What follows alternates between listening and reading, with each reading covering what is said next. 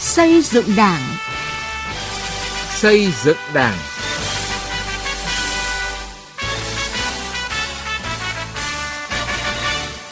Kính chào quý vị và các bạn. Chương trình xây dựng Đảng hôm nay, chúng tôi xin dành toàn bộ thời lượng bàn về vấn đề xây dựng phát huy giá trị văn hóa con người Việt Nam theo tinh thần nghị quyết Đại hội Đảng toàn quốc lần thứ 13 để văn hóa thực sự trở thành nền tảng tinh thần, hồn cốt và khí chất của dân tộc.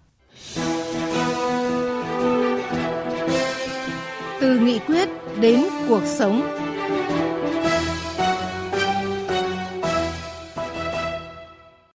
Thưa quý vị, thưa các bạn, Đảng, Nhà nước Việt Nam rất coi trọng vai trò của văn hóa trong sự nghiệp xây dựng và phát triển đất nước trong mọi giai đoạn lịch sử. Nguồn lực sức mạnh của văn hóa đã được chứng minh trong quá trình dựng nước và giữ nước qua hàng nghìn năm lịch sử.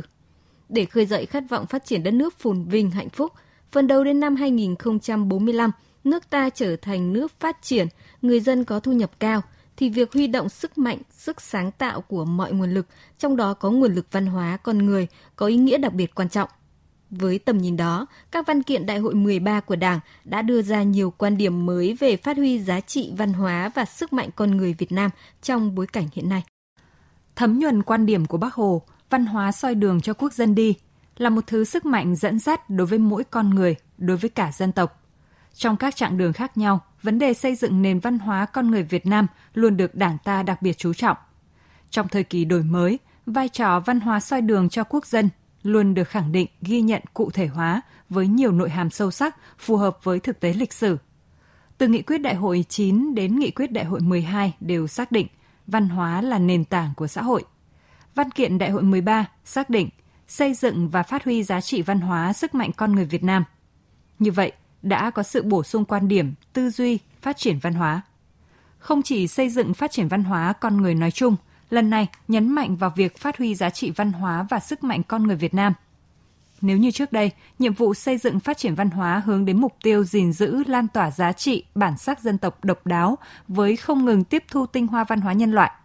Xây dựng phát triển văn hóa để chấn hưng đạo đức xã hội, văn hóa được xem là nền tảng tinh thần, là mục tiêu động lực của sự phát triển.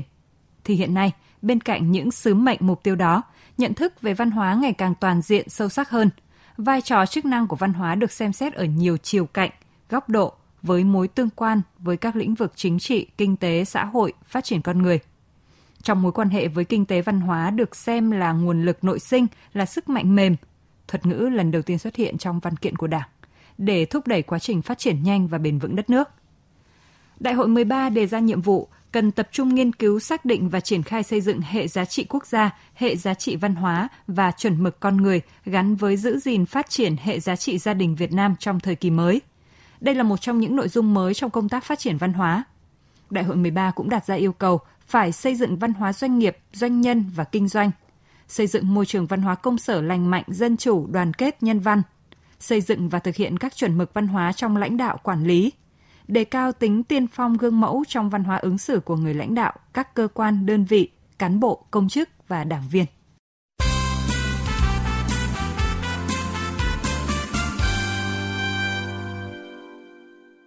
Thưa quý vị và các bạn, Hội nghị toàn quốc về văn hóa vừa được tổ chức hôm 24 tháng 11 vừa qua nhằm triển khai nghị quyết đại hội 13 của Đảng và ghi nhận văn hóa là một trong những lĩnh vực rất quan trọng trong đời sống nhiều cán bộ đảng viên và nhân dân kỳ vọng vào những bước chuyển quan trọng sau hội nghị để văn hóa là nguồn lực nội sinh của đất nước, là nền tảng tinh thần của xã hội, là hồn cốt và khí chất của dân tộc. Ghi nhận của phóng viên Lại Hoa. Cùng với chính trị, kinh tế và xã hội thì văn hóa là một trong các trụ cột phát triển của đất nước. Chính vì tầm vóc của văn hóa, vì điều kiện và những tác động của văn hóa, nên tại Hội nghị Văn hóa Toàn quốc, Tổng bí thư Nguyễn Phú Trọng đã có bài phát biểu rất quan trọng, nhấn mạnh tư duy của Chủ tịch Hồ Chí Minh về vấn đề văn hóa, tư duy của Đảng từ khi thành lập đến nay, và nhất là xây dựng văn hóa trong điều kiện xây dựng chủ nghĩa xã hội và phát triển đất nước nêu bật vị trí vai trò của văn hóa là nguồn lực nội sinh cho đất nước và cũng là mục tiêu là động lực để phát triển đất nước. Giáo sư tiến sĩ Vũ Văn Hiền, nguyên Phó Chủ tịch Hội đồng Lý luận Trung ương, cho rằng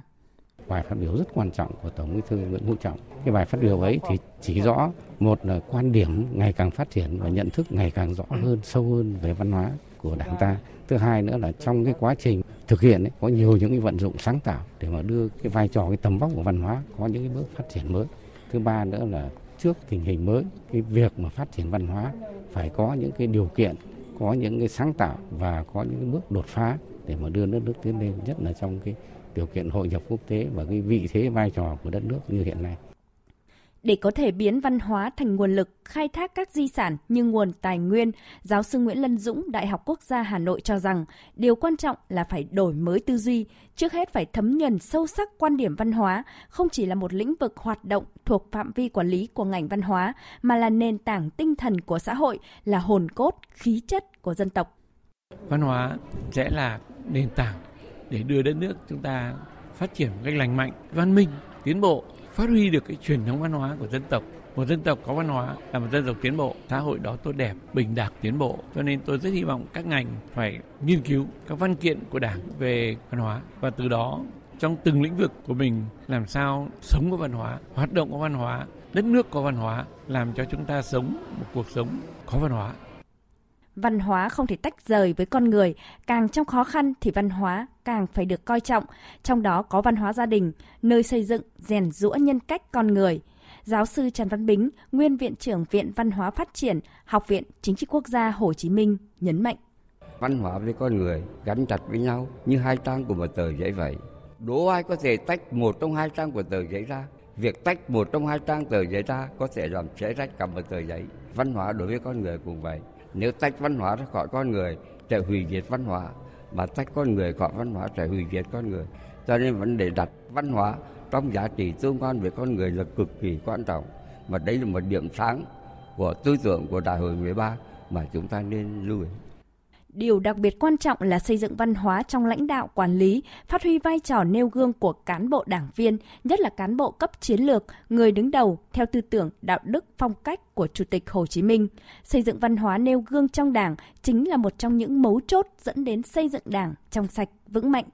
Tiến sĩ Nghiêm Vũ Khải, đại biểu Quốc hội khóa 14 cho rằng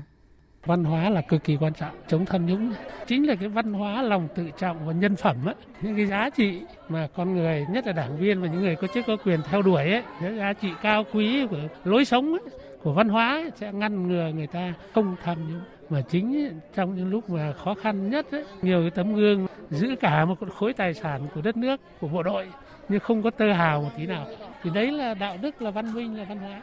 Trước sự mai một của văn hóa truyền thống, nhiều nghệ sĩ mong muốn những bước chuyển quan trọng sau Hội nghị văn hóa toàn quốc. Nghệ sĩ nhân dân Trịnh Thúy Mùi, Chủ tịch Hội nghệ sĩ sân khấu và họa sĩ Lương Xuân Đoàn, Chủ tịch Hội Mỹ thuật Việt Nam kỳ vọng. Sân khấu rất là khó trong lúc này và cũng đang đề nghị với các cơ quan chức năng cùng vào cuộc để cho chúng tôi có một cái nơi yên tâm để mà sáng tạo nghệ thuật, xây dựng nên những cái tác phẩm tốt cho ngành sân khấu vì ngành sân khấu cũng đang bị rất khủng hoảng về khách. Chính vì vậy, cái yêu cầu lớn nhất của chúng tôi là muốn sự quan tâm của các nhà lãnh đạo. Lúc này thì còn rất nhiều lĩnh vực văn học nghệ thuật chưa có pháp luật, chưa có luật. Chúng tôi đang chờ đợi một cái luật mỹ thuật sẽ ra đời để mà tiếp tục cái nghị định 113 của chính phủ trong mười mấy năm qua thì cái tính khả thi nó cũng có nhưng mà nó chưa đủ cái hiệu lực để mà chúng ta giải quyết được những cái câu chuyện, những cái vấn nạn ở trong đời sống văn hóa. Sản phẩm văn hóa không phải có trong ngày một ngày hai mà là quá trình lâu dài, bền bỉ, liên tục. Chính vì vậy, đòi hỏi sự quyết liệt và nỗ lực hơn, đặc biệt đặt nhân dân là chủ thể, là trung tâm, trong đó xác định đội ngũ văn nghệ sĩ, những người làm công tác văn hóa giữ vai trò chủ chốt. Chính vì vậy, việc quan trọng là lựa chọn những lĩnh vực trọng tâm có tính đột phá để thực hiện được những nội dung đã được Hội nghị văn hóa toàn quốc xác lập và định hình.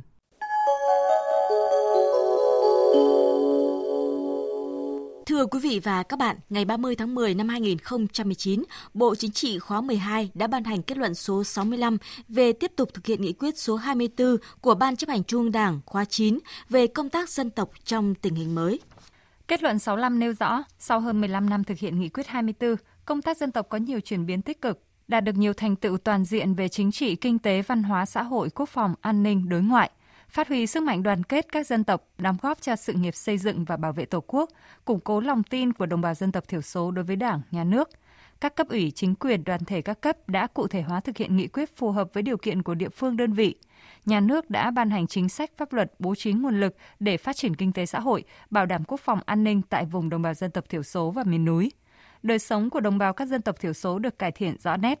Quyền bình đẳng giữa các dân tộc cơ bản được đảm bảo. Hệ thống chính trị cơ sở ở vùng dân tộc miền núi được tăng cường. Quốc phòng an ninh chính trị được giữ vững ổn định. Bên cạnh những thành tiệu đạt được, công tác dân tộc còn một số hạn chế như kết quả thực hiện một số nhiệm vụ chủ yếu cấp bách đối với vùng đồng bào dân tộc thiểu số và miền núi, nhất là ở khu vực Tây Bắc Tây Nguyên, Tây Nam Bộ và Tây Duyên Hải miền Trung chuyển biến chậm. Đời sống của đồng bào dân tộc thiểu số vẫn còn nhiều khó khăn, kinh tế xã hội phát triển chậm, từ những thành công hạn chế như vậy, tại kết luận 65, Bộ Chính trị yêu cầu các cấp ủy chính quyền đoàn thể nhân dân các cấp tiếp tục thực hiện có hiệu quả nghị quyết số 24 của Ban chấp hành Trung ương khóa 9 nhằm phát triển bền vững vùng đồng bào dân tộc thiểu số và miền núi, trong đó chú trọng 8 nội dung sau tăng cường sự lãnh đạo chỉ đạo và nâng cao nhận thức trách nhiệm của các cấp ủy, tổ chức đảng về công tác dân tộc, nhất là ở vùng đồng bào dân tộc thiểu số và miền núi trong tình hình mới.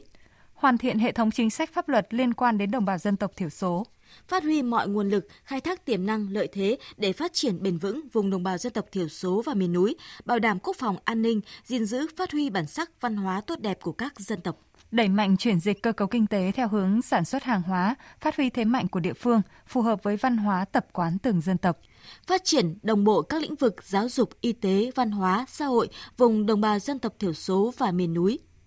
xây dựng thế trận quốc phòng toàn dân, thế trận an ninh nhân dân gắn với thế trận lòng dân vững chắc ở vùng đồng bào dân tộc thiểu số và miền núi, chủ động nắm chắc tình hình, giải quyết những mâu thuẫn ngay từ cơ sở, kiên quyết không để xảy ra các điểm nóng, điểm phức tạp về an ninh trật tự, đặc biệt ở các địa bàn chiến lược Tây Bắc, Tây Nguyên, Tây Nam Bộ, Tây Duyên Hải miền Trung. Nâng cao chất lượng hoạt động của tổ chức đảng, chính quyền, đoàn thể nhân dân, đội ngũ cán bộ cơ sở ở vùng đồng bào dân tộc thiểu số và miền núi nâng cao năng lực hiệu lực hiệu quả quản lý nhà nước về công tác dân tộc, giả soát sửa đổi bổ sung, lồng ghép, tích hợp các chính sách hiện hành để hoàn thiện hệ thống chính sách liên quan đến đồng bào dân tộc thiểu số, vùng đồng bào dân tộc thiểu số và miền núi.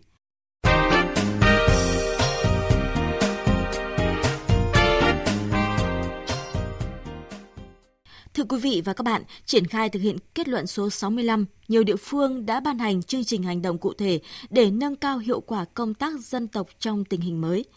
Tỉnh ủy Ban Nhân dân tỉnh Phú Yên đã ban hành kế hoạch triển khai thực hiện kết luận 65 với mục tiêu tiếp tục tạo sự chuyển biến mạnh mẽ trong nhận thức, trách nhiệm và hành động của các cấp ủy chính quyền các cấp về vai trò vị trí của công tác dân tộc trong tình hình mới – theo đó, huy động ưu tiên tập trung nguồn lực đầu tư phát triển kết cấu hạ tầng kinh tế xã hội vùng dân tộc thiểu số và miền núi, nâng cao chất lượng nguồn nhân lực, thực hiện tốt chính sách an sinh xã hội ở vùng đồng bào dân tộc thiểu số, giữ vững an ninh chính trị, trật tự an toàn xã hội, giữ gìn và phát huy bản sắc văn hóa các dân tộc. Tại tỉnh Con Tum, tỉnh ủy và ủy ban dân tỉnh cũng có kế hoạch và chương trình hành động cụ thể, trong đó chú trọng đẩy mạnh chuyển dịch cơ cấu kinh tế gắn với phát huy thế mạnh của từng địa phương, phù hợp với văn hóa tập quán của từng dân tộc, nhân rộng các mô hình sản xuất có hiệu quả, phát triển du lịch sinh thái gắn với gìn giữ, phát huy giá trị văn hóa lịch sử, bảo tồn và phát triển nghề truyền thống các dân tộc thiểu số, tiếp tục giữ gìn và phát huy bản sắc văn hóa của đồng bào các dân tộc thiểu số trên địa bàn, quan tâm nâng cao chất lượng giáo dục đối với học sinh dân tộc thiểu số, đẩy mạnh công tác đào tạo nghề, hỗ trợ khởi nghiệp, nâng cao chất lượng khám chữa bệnh cho nhân dân, nhất là người đồng bào dân tộc thiểu số, tập trung giải quyết những vấn đề bức thiết liên quan đến công tác dân tộc, nhất là tình trạng thiếu đất ở, đất sản xuất, nhà ở, nước sinh hoạt và tranh chấp khiếu kiện về đất đai. Để thực hiện tốt hơn chính sách dân tộc theo tinh thần kết luận số 65, tỉnh Cao Bằng đã triển khai thực hiện nhiều chương trình hành động, giải pháp thiết thực như tăng cường vai trò của cấp ủy đảng, chính quyền, phát huy vai trò của mặt trận Tổ quốc và các đoàn thể trong việc vận động đồng bào các dân tộc thực hiện tốt chủ trương đường lối của Đảng, chính sách pháp luật của nhà nước về vấn đề dân tộc, làm tốt công tác nắm tình hình, tâm tư nguyện vọng của đồng bào các dân tộc, đẩy mạnh công tác tuyên truyền chủ trương đường lối của Đảng, chính sách pháp luật của nhà nước về tư tưởng đại đoàn kết toàn dân tộc, giữ gìn phát huy bản sắc văn hóa các dân tộc, phối hợp thực hiện tốt công tác giám sát và phản biện xã hội đối với các chủ trương chính sách về dân tộc và công tác dân tộc. Đến đây thời lượng dành cho chương trình xây dựng Đảng hôm nay đã hết. Cảm ơn các bạn đã chú ý lắng nghe. Xin chào và hẹn gặp lại trong các chương trình sau.